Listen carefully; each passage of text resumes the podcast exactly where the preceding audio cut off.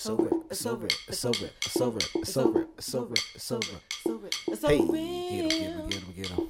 Hey, I get him, get him, get him, get. It's over. It's over. It's over. It's over. It's over. It's over. It's over. It's over. It's over. It's over. Yeah, yeah, yeah.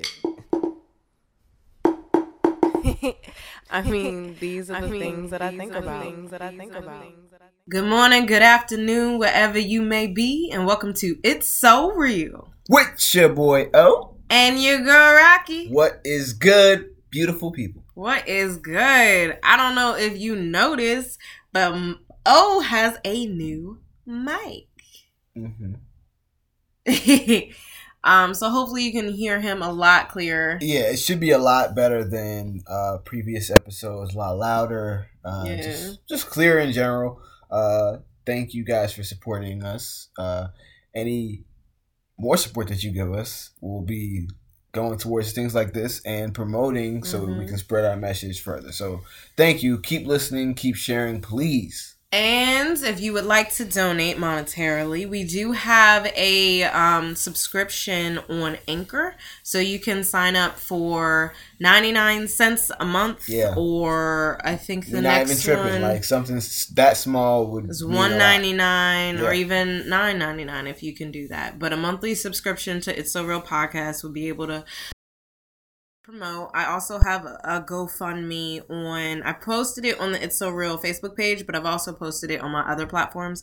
So if you're familiar with the podcast, you may be familiar with uh, Life Is Rocky or Black Harmony, Mhm. Black uh, Black Harmony Family Healing Center. So those are our other kind of programs. And remember to check out Oh and Oh So Smart Production. Yes, big things coming soon. Two T's. Two T's on that thing. But we Throw- need we need T's money. on there. We need money for all these startups and really to expand our platforms and stuff like that. So if you could donate, we would appreciate you. Thank you. All right, so let's get it popping. All right. so today's episode is communication and conflict part two in our healthy relationship series. We have prior to this in the healthy relationship series, uh, communication and conflict part one, Mhm. uh, what is healthy, and damn, there was another one in there. We did have another one. Uh, the relationship contract. Right, right, right. Mhm. We over that. Yeah. So yeah make sure you check out all of those in the healthy relationship series we're really just trying to help relationships like Yeah, help people connect in a better way, in a healthier way. yeah So that we don't all, you know, we all know the saying. At least you should by now. Hurt people, hurt people. yeah We're trying to make it more healed people, heal people. ooh what do you say for black harmony Well, through healing, we are healed. yes Everybody that's touching someone else, being vulnerable and opening up, mm-hmm allows somebody else to do the same. For It's sure a domino effect. yeah So we can combat the trauma mm-hmm with the healing. mm. lord knows we got We trauma need some healing because we Mhm. got some trauma. and then I do want to point out that just because this is called the healthy relationship series doesn't mean that it's in the romantic relationship. Yeah, These no. skills are something you can use Right. with platonic friends, with uh family, with work, and with romantic. Like it doesn't have to be just one. Like we have relationship dynamics in every connection we have on earth, you know? Like so you could use these these skills that we're providing to you. Right. I mean, that's how it should be. Yeah. Because remember, and we've talked about this in the previous um, episodes of the series, it's that you you learn from observing your parents. Yeah. And unless you really question and challenge and unpack your shit that you've learned and did, you know, it's it's not always the healthiest what we observe. Very true. Like sometimes we think, you know, we don't realize it when, when you're a child. Oh, a lot of times you're just soaking it up like a sponge. Right. It don't come out till like 18 years later. Seriously, like you won't be uh, like until you're a grown ass man or woman, hmm and you'll you'll figure out like, wait, what the fuck? That's not even how that shit's supposed to be. Like that's not Mhm. healthy. That's not even right. Yeah. But you're just so accustomed to it because hey, that's just the way shit was. hmm So, please do the work. Yeah. Do the work to make how you relate to other people better, and therefore you're touching more lives and transforming those lives and those connections that that can impact, you know, somebody else, and it's just a ripple effect, you know. Because we need better Black America. We need so much better in our community. We know we've gone through so much, like Yeah. historically speaking. Yeah. You know, and then in the present day, like everything that's going on with Trump and everything else like that is going on with us as well. Keep because talking. we're the I know, forgot my computer. it's all good. Uh, because we're the ones who usually get affected. Like at those people who are rich or who have resources, or at least have more resources than um, a lot of people who are within our community, they get to skate off without uh, feeling the brunt of the effects that the Trump administration is doing. Um, that's just the way it is, unfortunately. Like classic example, even though this happened under Obama, is Flint, Michigan. Yeah. Like, how long does it fucking take? Thank you, Jaden Smith. Thank you. For real, I was just about to say the same exact thing. Like, thank you, fucking Jay. Sorry. Put it over there. that shit was all up in the camera, huh? no, but uh, Shut up. yeah, but yeah, thank you. Shout out to uh, Jaden. But yeah, Flint is a perfect example of that. Like, these environmental uh, disasters or these uh, effects like that happened with Katrina, uh, Standing Rock, just stuff like that. Stuff where they just disregard stuff and they're just being greedy. That shit hits us the most, unfortunately. Mm. Uh, that's just the way it is. So we have to be mindful of all those stuff and how that affects us in, in such traumatic ways in the present day. You know, it's not just the, the historical trauma. It's like we're reliving this shit. That's why it gets so triggering. And we talked about it on the show when Black Lives Matter came out. Yeah. That shit was like re-triggering as fuck. It's like, god damn, it felt like I, I felt this shit before. Like I remember watching videos of like shit and uh I felt Uh, it so deep. yo yeah. in like the '60s uh, when they were Mhm. fighting for civil rights and just looking at like the dogs and shit like um and uh, fire hoses and just being like, what the fuck? Like, how could you do that to somebody? and it's And then like, I'm seeing that shit at Standing Rock, and now I'm seeing that shit with Black Lives Matter protesting. Yeah. Then I'm like, what the fuck are we doing? Like literally, and and Times did that. Times their cover during the Mhm. height of the Black Lives Matter was, I think it was a picture of maybe Ferguson or somewhere else, Mhm. and then they were like the caption was 1960s, and it's like nah, 2016 or whatever it was, and it's like that was ridiculous. Like the same images were coming out. You know that was whoo. Needless today, needless to say, black people, we got trauma. Okay.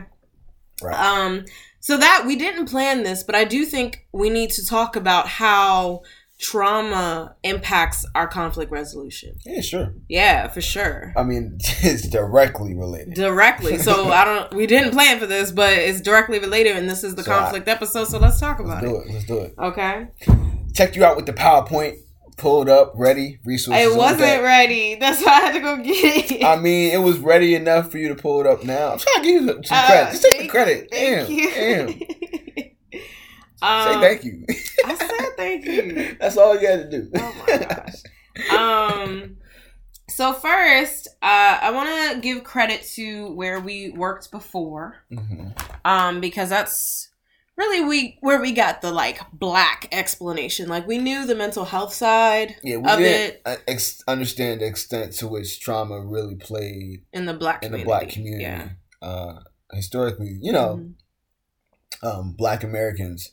Um, and then we started, personally, I went through looking at Caribbean Americans, Yeah. specifically Guyanese, uh, Guyanese um, slavery, what happened there, and like how they fought back and everything else like that. So Mhm. it was like a global thing, but we're specifically talking mostly about uh, black Americans, Mhm. that experience, and how we went through all that shit. and even slavery. and this for this i'm check out the episode what kind of black are you I think that was the title. somewhat kind of black, and that's where we talk about the similarities Yeah, and differences between um, blacks and throughout the diaspora. So right. That was a good episode too. yeah, so and and I mean we're in Black America, we're in the United States of America, so that's why we address those things. Mhm. Um, but also I do think Black Americans have a unique perspective perspective in their history is because we never got away from our oppressors. Mhm. Like other countries, other, the the enslaved blacks were able to gain independence and win their freedom and, and stuff like that. And whether it had no, what was Guyana like the sixties? 66. Yeah, so it's like, but it was like you you now have a country, you It's know. a very young country. yeah, but you you got one. Like Yeah. we here, Black America is not nationally recognized, so nor are we ready to actually be a country. But it's It's a whole other story. yeah, whew. um, but I definitely think because we never got away from our oppressors and we never got that true freedom, Mm. we're still psychologically and socially enslaved. You know, so In a lot of ways, you're very much correct. yeah, so different episode, but I definitely want to take all of that trauma into account when we talk about how it's impacted us and how we now respond to conflict. Mhm. Whew. Sorry, I went on a little tangent there. No, that's I was cool. in it. I was in it. Needed. All right, so we learned this breakdown um, from Conscious Voices African American Wellbeing Center go. that's where we formerly worked um and the idea of this is like we had a picture to go along with it um so it's helpful to see the actual visual but i can you're okay if i break it down Yeah, go. ahead. okay i i do it a lot do you Um, in different ways, but yeah, pretty much. okay because I, I have a lot of i mean most of my clients are black so I, they got trauma Everything you know so um all right so picture a stick figure and his name is ray ray okay?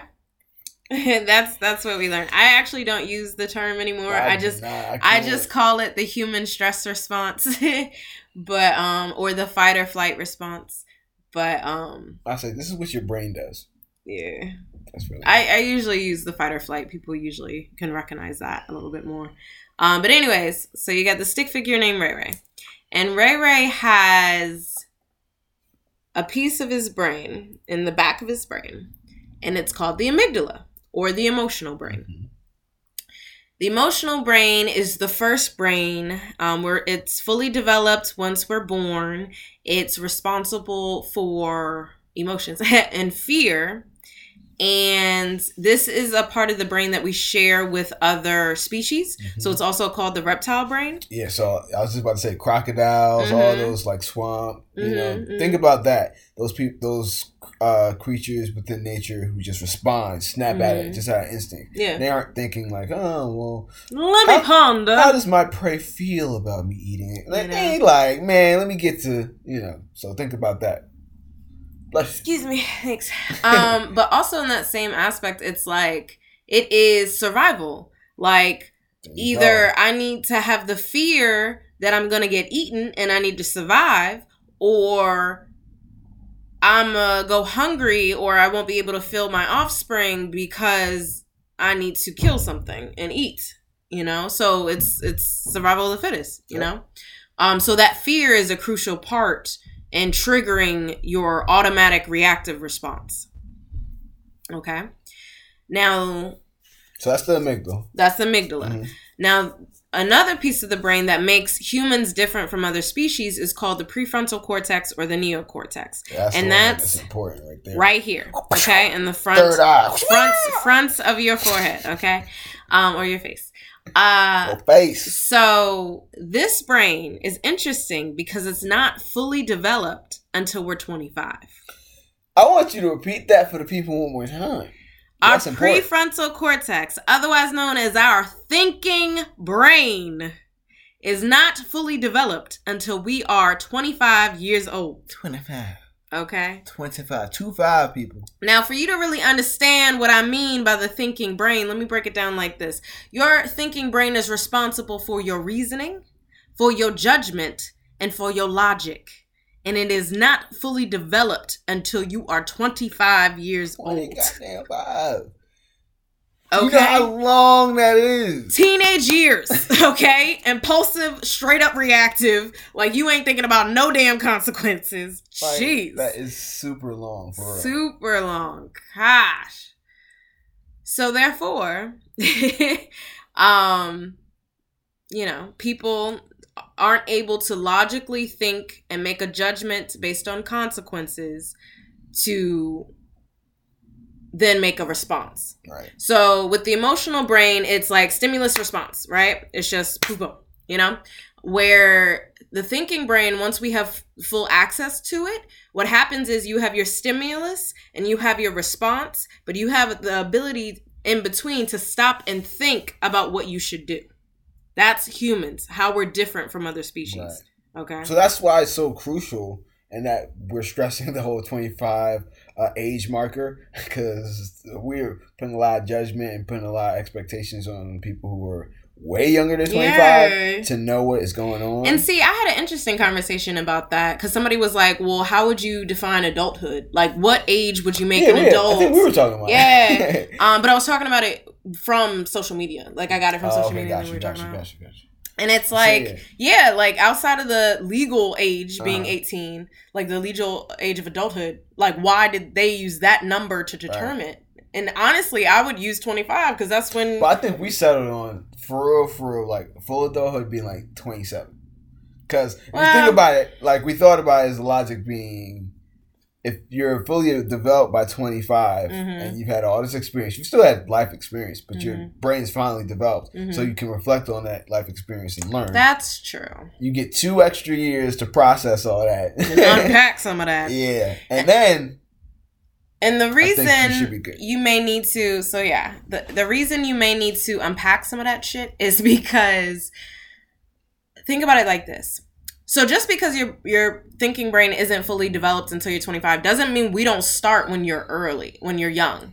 Like Right. when you're a toddler, we're teaching toddlers about so some, yeah, consequences. some of the most crucial stuff is during the beginning stage. Yeah, like nah, there's consequences to your action. Think this through. Adolescence is where it kind of goes awry because they're impulsive motherfuckers. they really are. It's kind of like uh, the way well, they got a lot of hormones happening too. I think like someone broke it down. I think Hmm. I don't might have been my damn self. I don't even know. But it's like when you're younger, like your brain is like a maze. Like you're trying to get through like to a certain point. Like so, let's say the end point is Mhm. you being able to access all information ever. ah, I would love it. Right. So nobody makes it there, obviously, I nobody can do that. But like when you're younger. The more you learn without Mhm. trauma, the, like the more you're developed and everything Mhm. else like that, the further you can get into the maze hmm um, right? And then after a while, they start to like have like block offs and then cut offs, and then it stops you from reaching a certain point. So then you're cut off. So basically, when you get into an adulthood and your the brain is still developing, hmm but without the trauma, you still have access to all that range, and then you're just trying to figure out the maze to get to the furthest point where you can get to. When you have trauma, it's like a cutoff, and it's like Mm. boom, the maze stops. Like so, you can't even go. Like this is like the end of that maze. So there's no access to that after. hmm Uh, So you need to go to therapy and remove that. those. Gotcha. so you can get through the rest of the maze Gotcha. to get to your full potential and access to your mind. So that being said, I'm pretty sure that was me. That, it was beautiful, beautiful breakdown. Definitely give us the visual for it. And the reason why those blocks are so impactful is because, mind you, your emotional brain is for survival mode. So that's when you're experiencing any type of high stress, any type of trauma, any type of life threatening situations and dangerous situations where your body kicks into survival mode. That's that's all that can trigger the emotional brain. So say you're in the inner city and you have to worry about getting home safe. You got to worry about your parents being able to afford electricity. You know, Mm. you go to school, your teachers don't give a shit about you, don't have the tools to actually advance you in your education. no tools, no resources. Food insecure, like, say all of that's happening Mhm. and you are constantly worried about your future. You are constantly in a state of stress. You are constantly in a state of uncertainty and unknowing where your stability is. Your emotional brain is going to be going into overdrive. You will never have a moment of rest. It's real. Okay. Now, the moment of rest is crucial because, and I'll explain it in a minute. Well, no, I can break it down now. Why your body is so tense and it's not the same when you're resting is because this is what happens within the body. Okay. So, say we hear a loud bang on a wall. Our body, unbeknownst to us, is going to start doing things. Okay? Your hormones are going to start being triggered. So, the hormones that start coursing through your body are adrenaline for energy, because remember, this is fight or flight. Do I fight off whatever attack that is going to be, or do I run? Okay? So, adrenaline for energy. You have cortisol, which is a stress hormone, and that um, they tell pregnant mothers is very important to watch because if you have if you're as the mother is stressed that cortisol that stress hormone is going through your womb to your baby Right, that can literally affect the baby's uh well bio like yeah like, exactly you got a hormone that shouldn't be pumping the way it right, is, it and now the bio the biology of the, the baby basically. yeah That's just so crazy. But it And- makes sense. And uh, hello, we've been dur- enduring trauma since we got to this country. You know, think about what the pregnant mothers had to deal with. You know, so we just just generations. We're already setting ourselves up. Okay, All So- that stress coming out. all that stress, and then so that's cortisol that starts coursing through your body, and it's moving through your body in the in the means of glucose, sugar. So you have so boom, adrenaline, cortisol, sugar starts coursing through your body. Okay. Now, physiologically, this now causes your heart rate to increase. It causes your blood pressure to go up and it causes your immune system to start shutting down. And the reason it starts um, shutting down your immune system is because, like, say you just had a big, I just, yeah, I had a big meal before I ate, right? Um, but all of a sudden I hear this loud bang on the door Mhm. My body is like not time to focus on digesting time to focus on surviving okay? So it's like don't worry about that shit. Worry about what you got to do to live Pretty okay? Much. so so that starts happening in your body. Heart rate blood pressure immune system starts going down.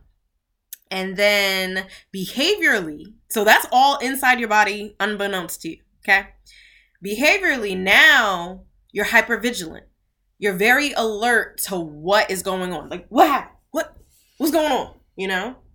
And then you're hyper aroused meaning you're very sensitive to detail. So this means your senses your five senses are suddenly heightened. So that way you can be fully aware of the dangers okay? Um and i would say also to acknowledge people who have experienced trauma sometimes humans have a terrible sense of smell terrible sense of smell. Usually only time we recognize smell is with food or fragrances. Everything else we don't register smell. Like we could smell it but we're not consciously thinking about it mm-hmm. okay? But if you're in your fight or flight response and ray ray having a moment you know um Smell gets heightened. right? smell gets heightened. So sometimes you unknowingly register Mm. that sense of smell during that traumatic time, and then it could be years later you smell the same thing. Mhm. Don't register that you're smelling it, and automatically, what the fuck is wrong with you? You know, and it's like, whoa, what just happened? You know, but Mhm. that's how heightened your senses become to you consciously registering it, whether you're aware of it or not. Okay.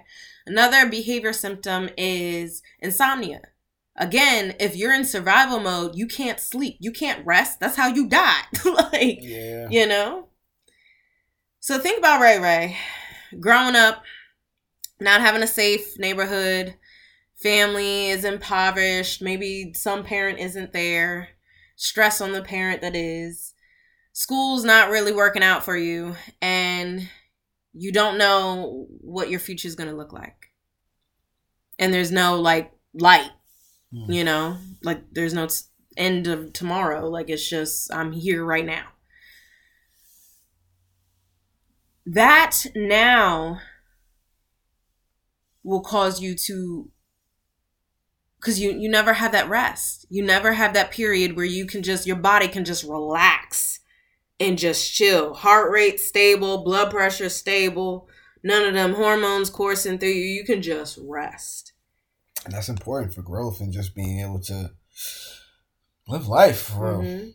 If you're always in a constant state of panic or just Mm-hmm. like you were saying with hypervigilance, it's Yeah. just it's not healthy for you. All those hormones that you were saying, they they're not supposed to be there all the fucking they're time. not and i'm and i watch a lot of nature documentaries and That's like when they're supposed to be using it. You, Yeah, hyenas on your yeah. Like ah. but I have seen a case where like um say something happened to the predator, like something happened and they go away, but they were like in the middle of killing the prey, right? The Mhm. prey, I will see them physically shake their entire body before getting up and like running off. And I'm like, what the hell is that? And then as I've been learning about trauma responses, I'm like, oh, he's getting that or whatever, is getting that energy out. Because you have so much suddenly coursing through your body, it's like, I need to get it out. Mm. Okay. That being said, black people, you have sugar coursing through your body because you're stressed. Your blood pressure is constantly elevated because you're stressed. Yep. And yet they told us that diabetes and high blood pressure runs common in our DNA because of our food. No, it's because we have been constantly traumatized in this country and constantly in survival mode and in high periods high levels of stress whether that is in our own communities because of what we've been through impacting our generations now or just historically speaking what we've endured in this country and constantly are because that ain't over I mean, like I said, we just went over a couple of them things that happened just recently and are continuing to happen. There's a reason why we have to say Black Lives Matter. so that being said if you're constantly experiencing survival mode with your emotional brain being triggered you are not if you're if new information is constantly going through your emotional brain you're not thinking about you're not using your thinking brain like at you even though like again we train toddlers to think about the consequences think about the consequences. So we're doing that over and over trying to teach them before the the thinking brain is fully developed. But if your new information is constantly going through the emotional brain like that's the one that's going to be like more advanced mm-hmm. because you're constantly using it. It's like a muscle you know? That's why when they say, "Oh my gosh, he's so well behaved," like you get shocked when you see like a child who's more elevated and is Mhm. using more of their prefrontal cortex Mhm. and has access to their prefrontal Yeah. cortex more than uh, the average child does. Mhm. Um, those also the children who you have to actually protect a little bit more because Mhm. because they're on a different level, Mhm. they are they're prone to get picked on or Yeah. singled out and all that other stuff. So that's another story. But I just wanted to just throw that one out there for anybody who's like a parent or anything else like that. Sometimes you have to watch for that. Like protect the ones who you know are on the right path Mhm. and had access to more of themselves. yeah They're they're fuller selves Mm-hmm. earlier. It's, it's, a good thing, but you know they need protection. yeah for sure Yeah. um But that trauma, man, it's all within our Mhm. community, and that's why we need to pay extra attention to this when it comes to dealing with conflict. But that being said, if you are constantly using your emotional brain, you're not using your thinking brain. So even if you're 30, if you haven't Mhm. been able to fully develop and access your thinking brain, you're not Ray Ray's still gonna be popping off left and be right because you just- stepped on his shoe. Exactly. And and the, the crazy part about trauma and stuff like that is like sometimes, and most of the times, we revert back to to moments Mhm. or uh, periods of uh, emotional states that Where we we've had in, to where we survive. had where we had the trauma. Like Yeah. basically the same same thing going on. So if you get triggered Mhm. as the thirty year old, as you were saying, Mhm. You're gonna go right back to being the little child that you were when it comes to your arguments and the way that you go about dealing with people. And nobody want to deal with a little child when you're a grown man in a grown Yeah. world. About to get in a fight over somebody stepping on your shoe.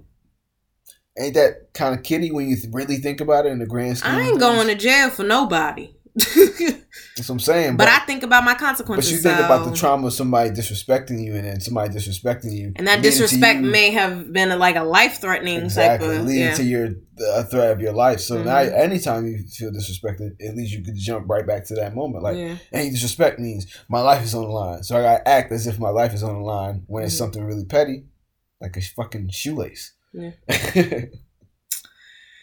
So because of that, now it has long term effects. Dealing with Right. um, extended periods of time of trauma, stress, or life threatening situations now has long term effects. The long term effects could be impacting your learning and memory. Because if you're constantly using that emotional brain and not using your thinking brain for logic and judgment and reasoning, you're not going to be developing that piece. So that literally now imp- impacts the new information that you're learning and then your ability to retain it. Okay? It also impacts, as we said, your health, blood pressure, diabetes, from my trauma. okay? It's literally impacting our health as a people. Mhm. Okay? And then it impacts our relationships. If I am constantly stressed, Sure. constantly in survival mode, I'm not trusting nobody. You don't trust nobody because you've seen so much that you you. It's like if you've been in like an environment where all you've seen is negativity, mm-hmm. like you won't even believe something positive is a, a reality. yeah. I've, I've I've literally heard this. Or I was just reading an article the other day and it was like how two nice guys aren't working because women are triggered by like they need the trigger of drama. That's what I was just about to say. Like that's what I've experienced a lot with clients too. Yeah. It's- Hey, that's, It's like non-argumentative argumentative. This is Shit, my boring. ex- I think I was woo, yeah, we Yeah, definitely had this yeah, conversation like earlier in the week. Mhm. Like, I remember my ex saying some shit like that. Like we don't ever fight. Like okay, That is a good thing. I'm not argumentative, dog. Like you're not gonna fight with me. Not gonna happen. You can be But- talking to yourself. They need that because that's that's now what's comfortable. That's what is their norm. Right, they know how to function in it. So if it's an absence of that, they're like, this this is giving me anxiety. This is giving me stress because Right. I don't. This, This, piece is, so stressful. yeah, It's uncomfortable, really. it is It's what makes Yeah, it uncomfortable. because that's not their norm. Right. So that takes That's an effect of trauma too. That's what we're trying to say. Like it affects it affects you in so many ways. It's not just like a single, Okay, so if I'm traumatized, then it's going to be like this. Like no, it's, it's so complex in the way that it happened Mhm. and how these things can affect you and affect your relationships. Mhm. And that's the reason why so many people, um, especially in our community, have such poor relationships and family and everything. Mhm. Um, we were watching something like Arrested Development. We were talking about like rich white people Oh, problems God. and how they have to like make up stuff and like be vindictive and all that other stuff. But it's like, unfortunately, we have some of that and within our community on top of the A of poverty, on top of the you know incarceration. incarceration and the, the other Racial disparities, profiling. yeah, all that stuff. Mm. So it's like, god damn, hmm it's like we get the you know, it's the the worst of both.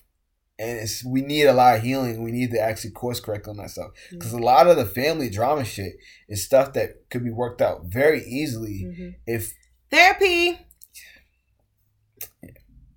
and then it doesn't need to be passed on to the children. We have got We've to stop, stop these doing that. cycles. We've got to stop them. And a lot of the times it is the millennial generation. I have so many clients who are like, yeah, I'm trying to stop it. they this is bullshit. Why are we dealing with this? Like, we should be loving each other and being kind to each other. What? Right. Yeah. So,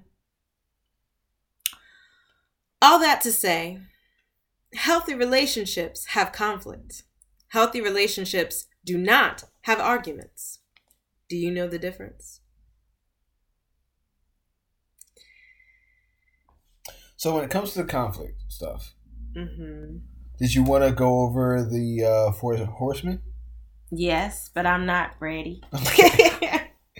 Because the four horsemen is something like I didn't use. Um, you use it a lot more than me. Let's just say it like that. Because again, I have more individual clients, so Right. it's helpful to. The couples that I see sometimes come in for that when it comes to communication uh, and Mhm. conflict resolution. Um, And they're connected. They're very much connected. Check out Communication and Conflict Part 1, where we talk Yeah, we about down- communication. we broke down communication pretty well when it comes Mhm. down to um, not only uh, romantic relationships but any kind of relationships that you have. So it will be something that you want to check out for any any person within your life, pretty Yeah. much. But yeah, it's something I've used before, but I don't use it that frequently anymore. Um, at least not in the way that he words it. But I'm always open to reopening this toolbox, so maybe this is the time to do it. So, Four Horsemen of the Apocalypse is by Gottman, right? Yes. hmm hmm Um, let me put that Got me, got me. because it's coming up with the the biblical reference. Oh. All right. I'm gonna just read off this. Oops. Oh, okay. I'm gonna just read off of it. The four horsemen of the apocalypse. The four attitudes that most predict the dissolution of a relationship, especially in combination, are criticism, defensiveness, contempt, and stonewalling, Mhm. in order of least to most dangerous. Oh wow! Contempt is. They, they said stonewalling is the most dangerous. That's that's interesting. Um, Dr. John Gottman, a psychologist at the University of Washington, studied more I than contempt would be the worst. yeah, me too. More than 2,000 married couples over two decades. He discovered patterns about how partners relate to each other, which can be used to predict with 94% accuracy. Wow. Yeah, it's really good. Yeah, it is. That's why I use it. which marriages will succeed and which will fail. Gottman says that each horseman paves the way for the next. All right. So basically, this is what not to do. Right. You said what not? Yeah, let's clarify. this is what not to do for your conflict resolution. Not. as It in don't the do opposite. shit. Do right. not do this shit. Yeah. Okay. I hope that's clarified.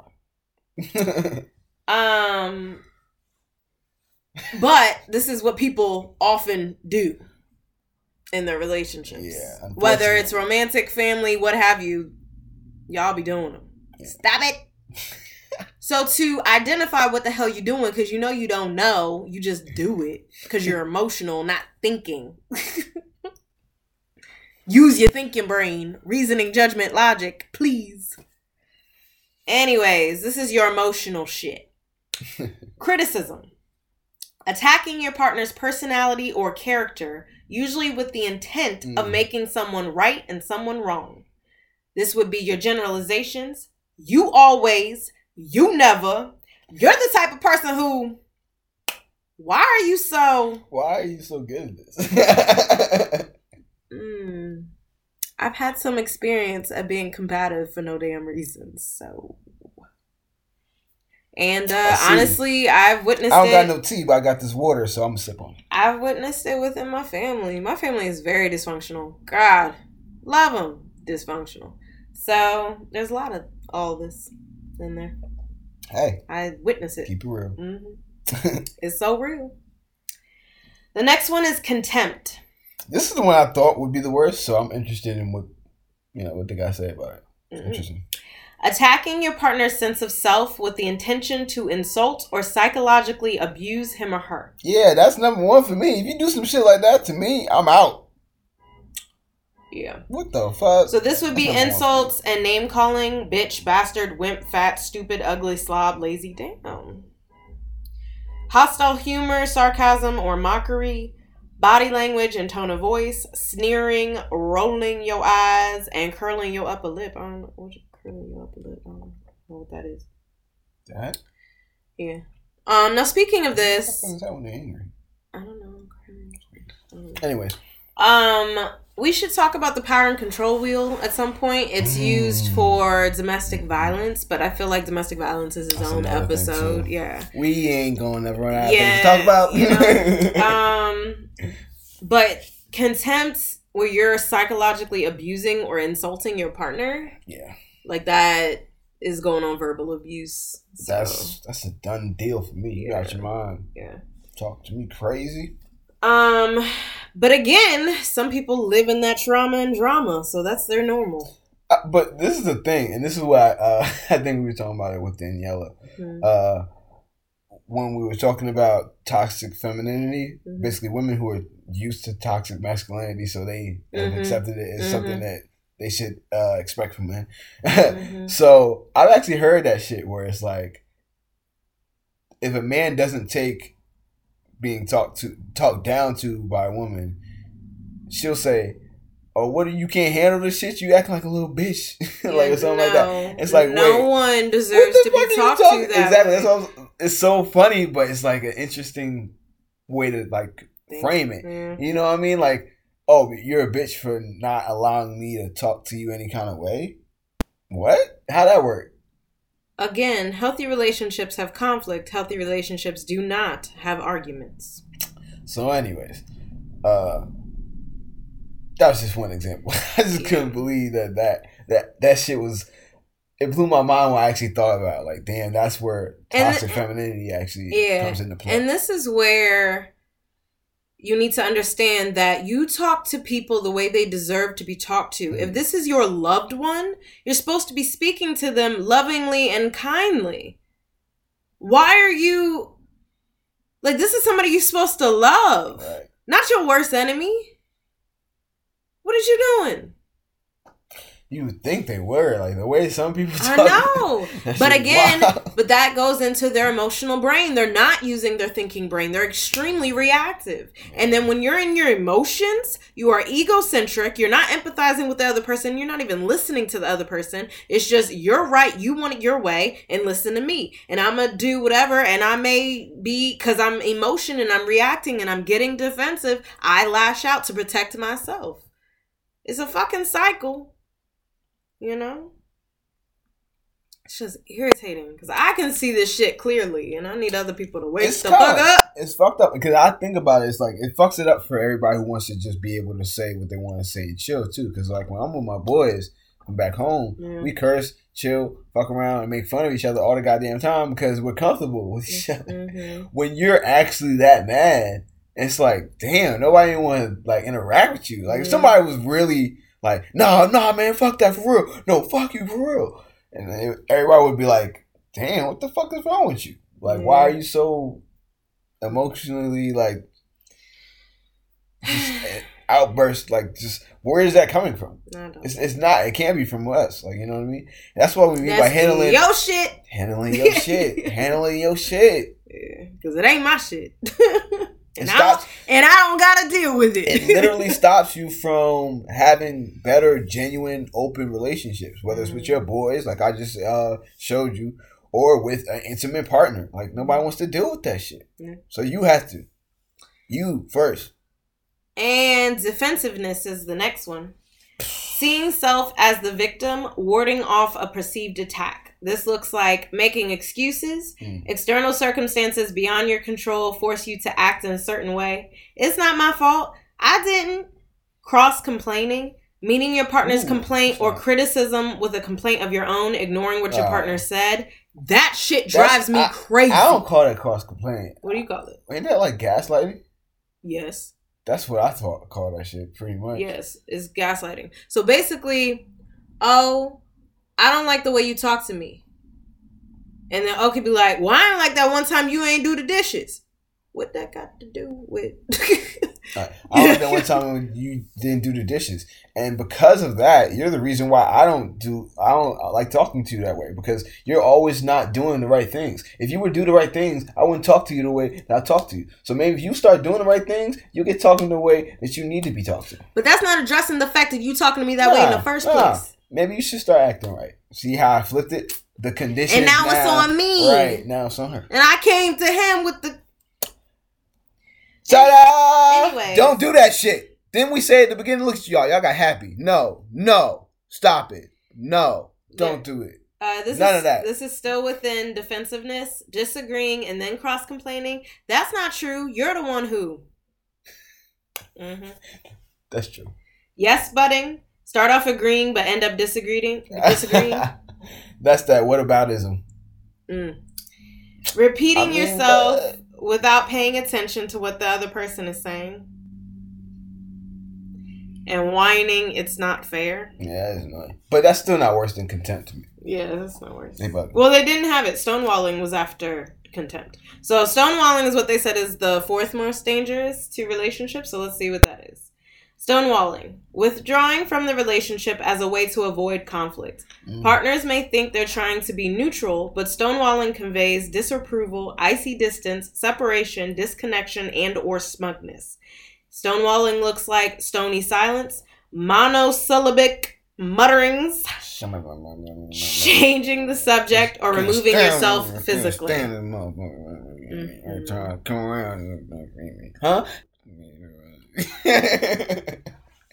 you know, a lot of people like that. I can't stand that. Oh, every time. So uh, remember that was how you were as a child when a you child. Could, when you could not be uh, express your anger towards your parents, and then your mama would ask, "What'd you say?"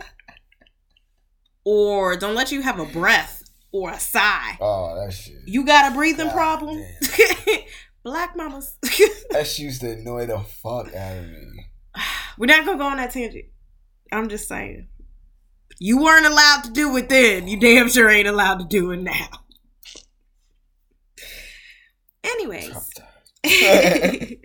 um, so basically, uh, we're gonna go through how those are things not to do, and now we're gonna go into what to do. Okay, instead of using contempt, criticism, stonewalling, defensiveness, these are what we're gonna talk about in the next um few uh for the rest of the show is how to effectively have healthy conflict resolution within your different relationship dynamics. Right. hmm So, oh, can you tell us about the blame game?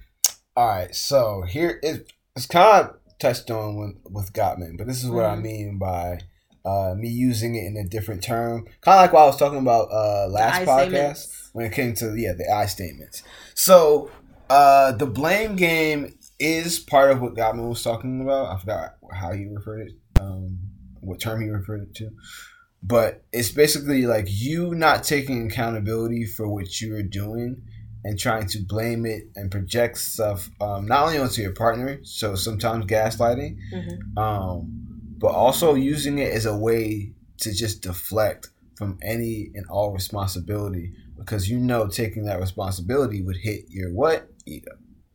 Biggest thing that we talk about. That internal sense of pride that stops Let you from actually changing when you know that's that's, that's what's best for you it's that thing that pulls you that little thing that's like no i can't just put that even though you know it's the right thing that you need to do when you know you're in the wrong when you know that doing this thing will actually correct stuff within your relationship and make you have a better connection Mhm. but some of us, because we're not used to fighting back and we're used to just enabling or encouraging that part of ourselves and acting as if it's okay, Yeah, no, it's we not. dive right into it. Hmm And we play the blame game. So a good example of this Mhm. would be uh let's say God, things are coming into my head. Anyways, let's say uh I'm the guy, you're the girl in the relationship. Perfect example. Works for the podcast. so um I am always uh flirting with let's say you have a problem with me flirting anyways. Mhm. So I'm always flirting with other women. Mhm. Um and I, just like how I did in the other example, gaslight you and say, It's not my fault. Uh I'm a man. Like that's the first thing I'll say. First of all, Yeah, right. So that's gonna be the first reaction so this is what it is but it's like so you're, you're blaming you're blaming that right and then you move the goalposts so these these are the things i want you to follow with me like step by step so you can see how the blame game works um, and then at the end the biggest blame is usually at the other person so that's the end of it all right so Mhm. so you're blaming like i'm a man Mhm. um so that's just you're using basically a stereotype of like i'm a man i, I need don't a like the way this so she conversation is ex- going. exactly. So she gonna be like, "What the fuck?" so what I'll move on to after that, after she wows out on me on that, is like, I understand that, but I'm just uh, attracted to what I'm attracted to. Uh, I, I was a man. That's what I said the first time. Then I'll I'll say something is something like along the lines of, "It's not my fault, uh, and I was only looking for a few seconds. That doesn't mean that I don't love you." You know, doesn't mean that I don't, you know, I don't love you, stuff like that, stuff like Mhm. that. So So like, moving the goalpost. go moving the goalposts. It's like Mhm. no one said that. You know, I didn't love her. Like, who said that? You know, I inserted that into the conversation as if it was inserting the doubt like it was on the table. right. See what I'm doing, right? So when you break it down level by level, it's kind of like that is so manipulative. right. This is why I can see these things pretty well. Oh my god, I was not aware of this shit. So this is what I see like in my office. Like I don't know what it is. Like I'm like uh the Neo of like couples therapy or some shit. In my mind, I'm like looking at it. So as I'm breaking it down right now, that's kind of like what I see in my mind in real time. To Sort of. His mind. Yeah, sort of. Not all the time. Like some, you know, everybody got off days where I'm like, oh man, I ain't seen none of that. you know what I mean? So I'm not by no means perfect, but yes, like a little bit of this is what I do. So like something like that will happen. And it's like you're adding on stuff. And it's like you're blaming that. And then you'll say something else along the lines of, um, well, honestly, what was you'll say something like that, like that, and that's the one of the things. I say I like to say well honestly because I like to really say that, so I'm gonna use a different term. uh, what does fucking Donald Trump say? He says something. Um, believe me, believe me. All right, so that's another one. So they'll say words like these, these little buzzwords, like saying "believe me" at the end of it. Like, believe me. If you were to just try a little bit harder to dress in a way that would that would please me because I am attracted to you. It's just sometimes, um, and believe me, this is hard. It, it's hard for me to say this, but um, if sometimes I feel like it's not working out and you don't put as much effort into it. So now what I've done is I've put it all the way on her. I blamed my inability to keep my eyes to myself, which again for me wouldn't really be a problem, but just for the example of this, eh, you know, you know, this vignette, we're gonna use that. Mhm. Um, so, but I, I put all that shift and, and took it away from me, all responsibility, and the last part was blaming it on her. So now it's really hard because, especially that last blame, I kind of hit you at a spot. I'm just gonna assume that the woman has some some Insecurities. insecurities around the way that she's What been woman looking. doesn't? Jeez. So yeah, this is why this is a very general example. It's not going to be for everything, but hopefully it is, you're getting the whole gist of what I'm saying when it comes to the blame game and that steps to it.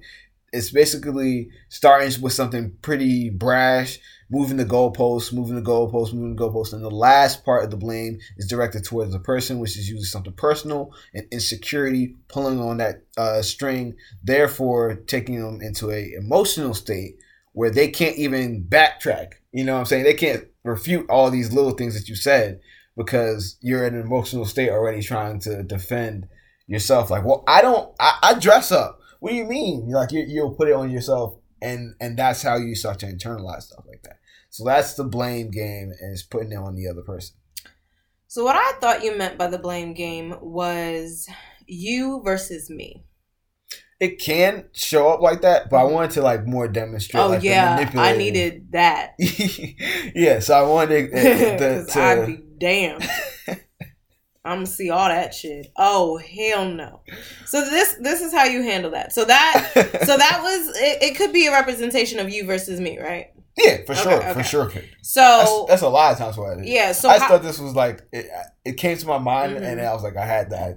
So how I'm gonna squash all that shit, and this is actually how you handle conflict. Okay, this is how you handle it.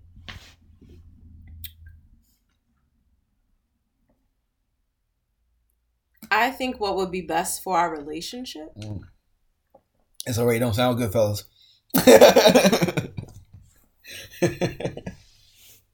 is for us to be considerate of our impact on the other. Mm.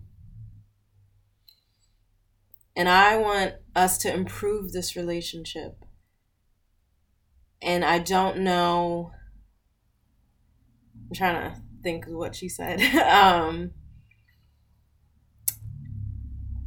yeah, I can't think of it. Anyways, instead of you versus me, it's us versus the problem.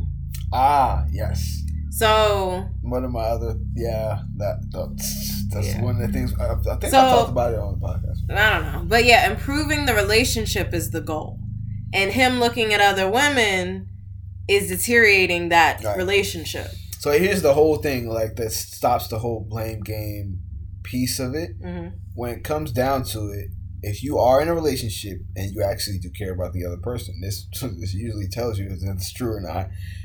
You can't look at it as me, and in this example, her. hmm You have to look at it as our relationship. What's our common goal? hmm We want to stay together. We want to be good to each other, right? Mhm. Well, if those are our goals, what are the things that would help both of us get to that point? hmm Anything else is bullshit that we shouldn't be concerned with. Mhm. So if my goal, if I'm telling you, or you're telling me rather, hmm that me looking at all these other women is actually making you uncomfortable to the fact that you you're it's harming our connection, hmm I have to take that into consideration. Now if I if I say, hey, fuck it, I don't care, that's it's worth it because I need that freedom. Next conversation we can have. It's probably not going to go so well, but it's a conversation we can have. Mhm. And then if you choose to accept that as being like, oh well, he's just going to look around. I'm just got to swallow that, swallow my pride on that. But then that sh- that shows that he's honest with me, Mhm. and I can accept that. If he is going to be honest, he can look away. Um, but it also shows that we can talk about things Yeah. and can compromise. Then cool.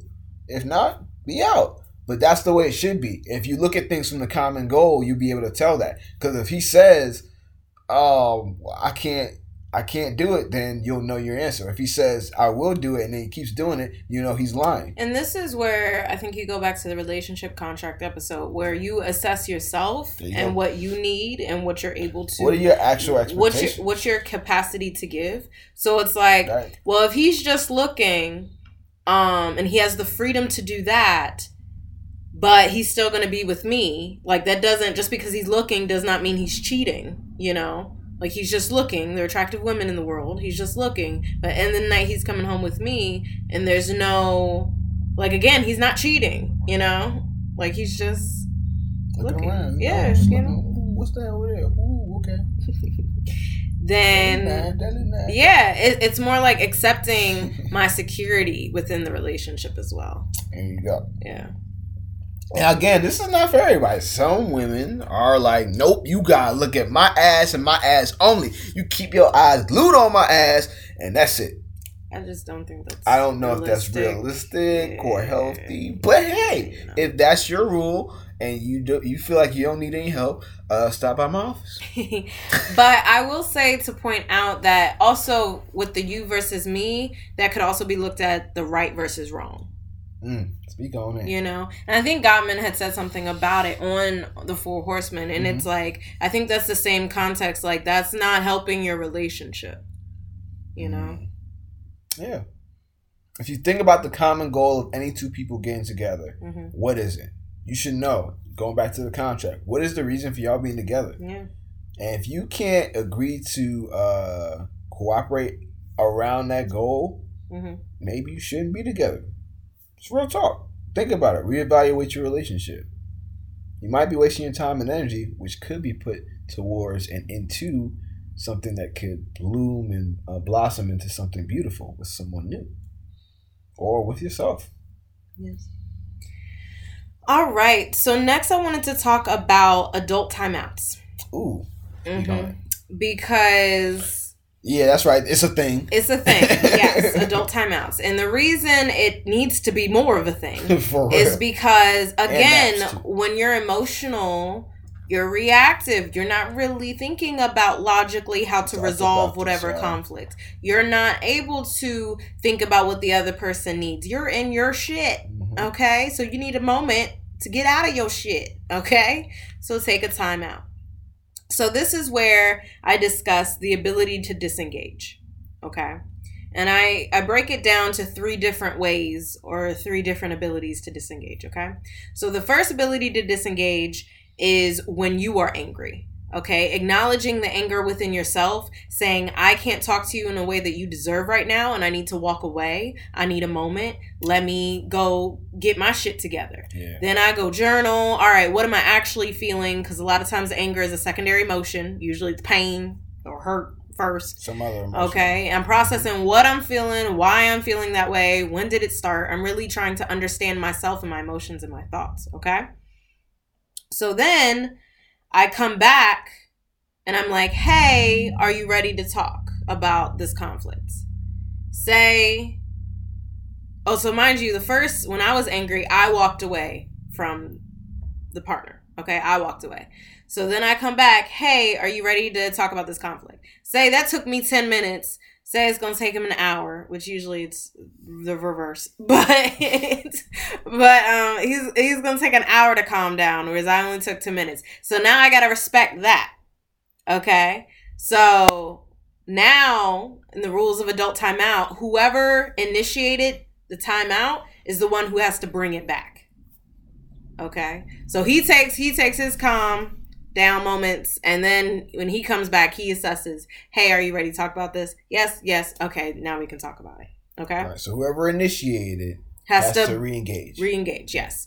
Got Um it. so again, first is when you need to walk away The second is when you come back and the other person's angry Mm. and then you need to walk away. The third is when your partner is initially upset with you. And again, you're like, I don't deserve to be talked to this way and I will not. You need to go calm down. I will be over here. But again, all three of those scenarios result in you walking away. Like you don't, in the entire universe, you don't have any control over anybody else except yourself. So expecting the other person to do what these these things to take that time out and stuff, like you, there's a whole nother individual over there. You know, all you have control over is you. So if you don't want to be in that situation, you have to walk away. You have to disengage. Now I'm not saying any of this shit is easy because like my ex, he was very much stonewalling, and stonewalling is different than a timeout. A timeout, you come back to have the conversation and to resolve the conflict. Stonewalling is shut down and isolate, and you never talk about it. You know. So it's like whenever he wanted to walk away, I wouldn't let him because it's like we're not going to have this conversation again. So I had to learn to disengage, but also have that timeout versus stonewalling difference in my head. I learned in therapy. I was trying to use myself as a visual example. I, I, I saw that. Thank you. Okay. All right. Okay. Oh, so Yeah. So the next things are a part of the emotional work that I talk about um in one is what is a healthy relationship? I think it's the first part in the healthy relationship series. Um so emotional work is focusing on your own individual stuff and that means regulating your emotions. So again, I know how I feel. I know that it's not okay for me to just attack my partner or whoever I'm talking to. So let me go regulate my emotions by going for a run or writing in a journal or expressing some art. All those. Yeah. So let me regulate. But first, in order to regulate my emotions, I have to be able to identify what I'm actually feeling. Mm. Okay. And then, so all of that, I just said it all. I just explained it. So you have emotional identification, emotional regulation, and healthy emotional expression. So that would be taking the run, journaling, or doing some art or something like that. It's expressing your emotion in a healthy way. Because it's okay to be angry. It's just not okay to attack or argue with your partner. Right. Yeah. Couldn't agree more. It's okay. You, you have the right to feel a way. Yeah. Just don't take that way out on me. Because again, that's your shit. Even if I caused your shit. All right. So before we get into how you break things down um, in couples therapy, I want to kind of give them an example of what a healthy conflict resolution would be. Okay. So there are many times where I get a little snappy. we talked about this in the communication episode, and O is just like, "What you doing?" I'm like, "Oh yeah." um, so I need to identify that I'm angry. I need to regulate my emotions and go walk away. And then I need to express them, usually a journal about them, trying to understand why I'm feeling angry or frustrated or whatever. And then once I've done all my individual emotional work, then I go back to him and I'm like, hey, I want to talk about um, some conflicts that have come up for me. When's a good time for you to talk? That works. Yeah. So then he tells me the time. All right, time comes. Hey, um, this is the time you said we could talk. Are you still up for talking? So again, I'm checking in to make sure that this dynamic works because with healthy conflict resolution, you cannot be angry. You have to be calm, cool, Right. and collected. You just resetting yourself back to the same emotional state that you were in when you were having the conflict. So then you'll go right back to having the conflict. Exactly. and then people who do that, and these are where the arguments come in. It's like not only did you have the original issue, now you're mad because of how they talk to you. Oh yeah. so you know we take it to a different level. exactly. And then when you're mad and the other person mad, you're just mad, mad, mad. Nothing is resolved. mad, mad, mad, mad. nothing is So resolved. then you big mad. conflict resolution you, have got to be mad. logical you have got to be a lot logical in the resolution okay so that means you got to be able to use your thinking brain Mhm, mhm. all right so now we are in this time we're in this moment we're able to talk about the conflict okay so this is where and i didn't know it but i was using the powerpoint presentation of um uh professor lee williams um, that he made around the eight C's, which is what we're basing the healthy relationship series off of. So he called it a problem solving model. Step one, identify the problem. So this is the conflict that happened. This was the issue that actually happened. Mhm. Okay. Step two is identify underlying needs. So I don't know. What did we just talk about? When it comes to a problem, Yeah, a conflict. Um, uh, need for me to stop giving my attention to other women while I look at people. Oh yeah, we can use that. Okay, so my underlying need is I need you. Underlying insecurity. If for this example, it would be, I think. Anyways, I know, I know. Actual conflicts, not this one, but can use um, another example if you want. yeah, because that's that's not okay. So like um, cleaning the bathroom. Okay, cool. All right, so ooh, this is a good example. So I need. All right, so the issue is haven't cleaned the bathroom when you said you were going to clean the bathroom. Mhm. Okay. So my underlying need, which he can agree to. Okay. And that's the biggest thing. It's like they have to be able to agree that that is what happened, you Mhm. know? So right, you can't be playing the blame game like we Yeah. about before. Yeah. So you have to be like, It doesn't work. yeah, you right. That happened, you know? So now my underlying needs, and my underlying needs, I can say my perception of what happened, like how I saw the scenario. Um, I could say the impact that it had on me, but the the realest thing that I need to get to is what do I need out of this?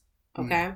So the impact, what was triggered for me was going back into watching my mother cleaning and stuff. And I was like, I don't want to be the only one cleaning. like, I need help. I don't like cleaning. Mm. Okay. So, like, having that understanding, like, I don't want that for my life, you know? So, it's bringing up a trigger, it's impacting me. But again, that's not his shit, that's my shit. Okay.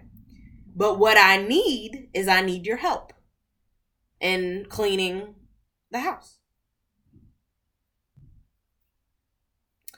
And then step three is brainstorming. So in this state stage or step, I said, yeah, I don't, I don't, I didn't really follow all of these as I'm just doing the conflict. Got brainstorm? But um, I would say in this step, like you can say what your perception of the event was, any impact that you had on you from the scenario, um, things like that. Step four is evaluate the ideas. So again, that could be how what solutions. Well, I mean, step five is implement the solutions. There we That's, go. I usually go from I was about to say my can skip them needs, my perception, my impacts to maybe his perception, his impact, his needs, and then we come up with the solutions. How do we stop this from happening in the future? How do we resolve this conflict? Right. Okay. So your resolution clean the bathroom? Oh. That would be it if I was owning up to it. Yeah, yeah. Okay. See, that's how easy it is, though. Yeah. If it was like a a situation like that, Mhm. you wouldn't have to do much. So solution, clean the bathroom when you say you're gonna clean it, and then step six, evaluate success of plan. So, ooh, this is an interesting one. I don't, I don't think we've done this, but like, all right, was that a effective resolution to the conflict? Do we Yeah. feel like it was resolved?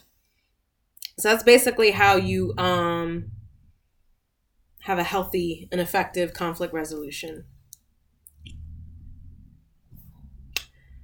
All right, oh. Congratulations, you passed the class. Um, so we're gonna wrap it up with what you actually do in couples therapy. I actually answered this last podcast. Did you? Mm-hmm. Well, refresh us because I don't remember.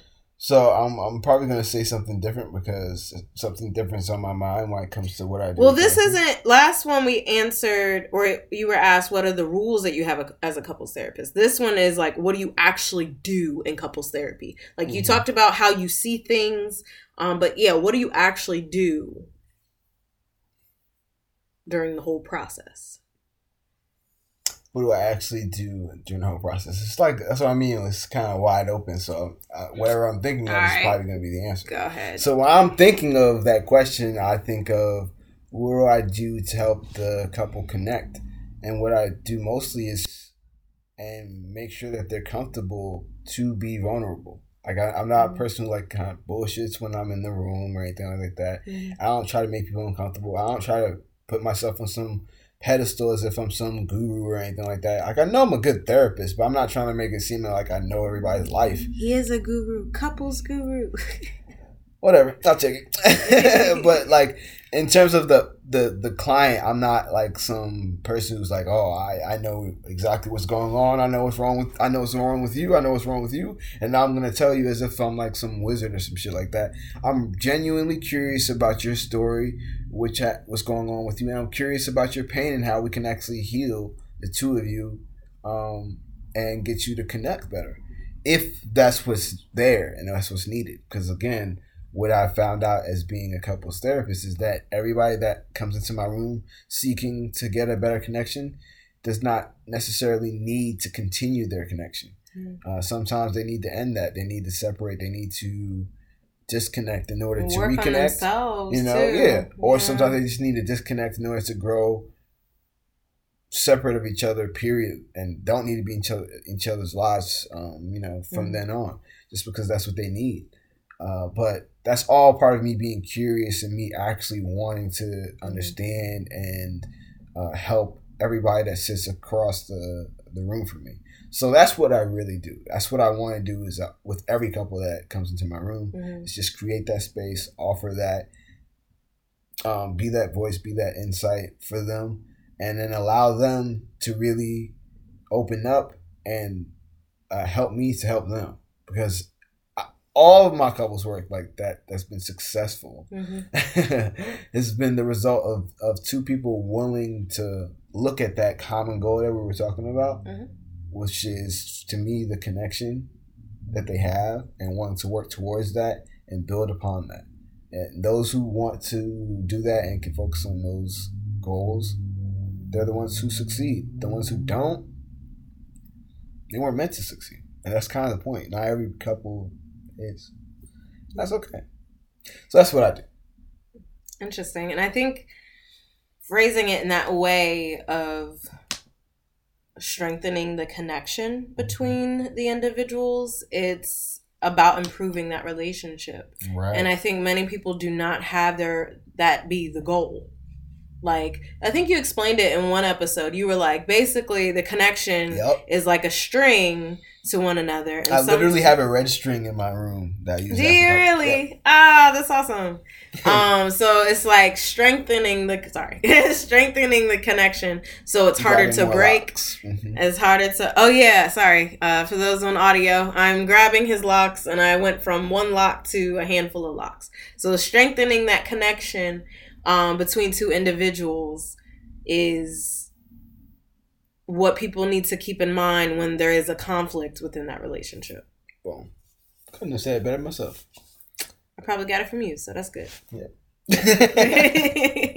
Anyways, but yeah, that's what I do, and um, that's why I love what I do. Mhm. Although that shit can burn you out, so that's why I have a limit to what I do. Can't see everybody. Sorry. Boundaries. Right. Which we talked about in the communication episode, so check that out. All right, well, anything else with conflict resolution? I think that's it.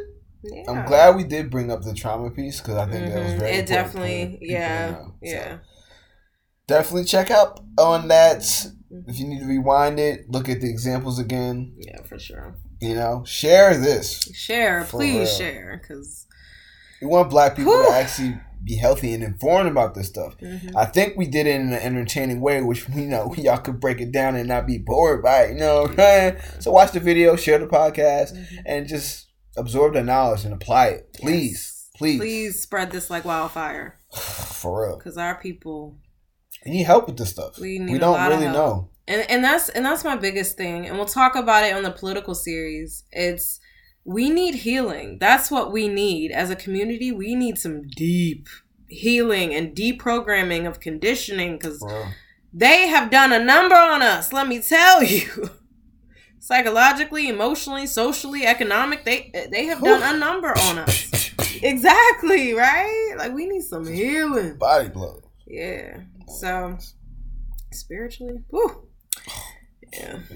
I mean mm. hmm the one thing we do have is resilience we have a resilience we have a strength to us we just have to get our mind right and focus on the things that will lead us to be stronger That's real. It's so real.